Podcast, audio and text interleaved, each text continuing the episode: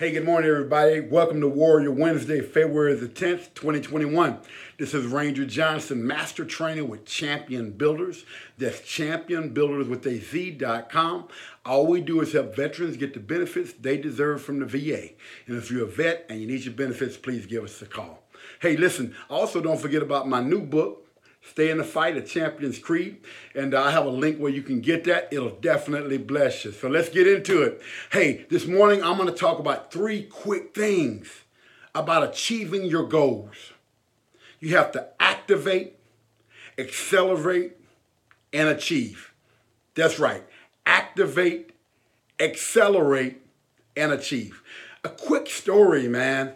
When I was in the seventh grade, back in 1975, I saw this movie called The Green Berets.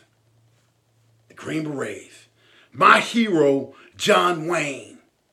Not 74, 75, somewhere in that seventh grade. But all of a sudden, when I saw John Wayne in that movie, I said, wow, I want to become a Green Beret. Didn't have anybody in my family that ever was a Green Beret. I didn't know anyone that was even in the army, but I saw this and all of a sudden it activated something inside of me that said, that's something I want to become. Fast forward, December 1989, I graduate from the Special Forces Qualification Course, what we call the Q course, and become a Green Beret. So we're talking about 14, 15 years later, I achieved what I wanted to become. But in the middle was the acceleration.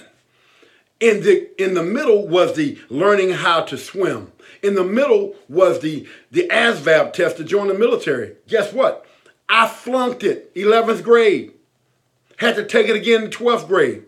Guess what? My scores were too low to become a Green Beret, so I had to retake that test three times while I was in in order to achieve the score to be, even become a Green Beret. I took the ASVAB, get this, five times.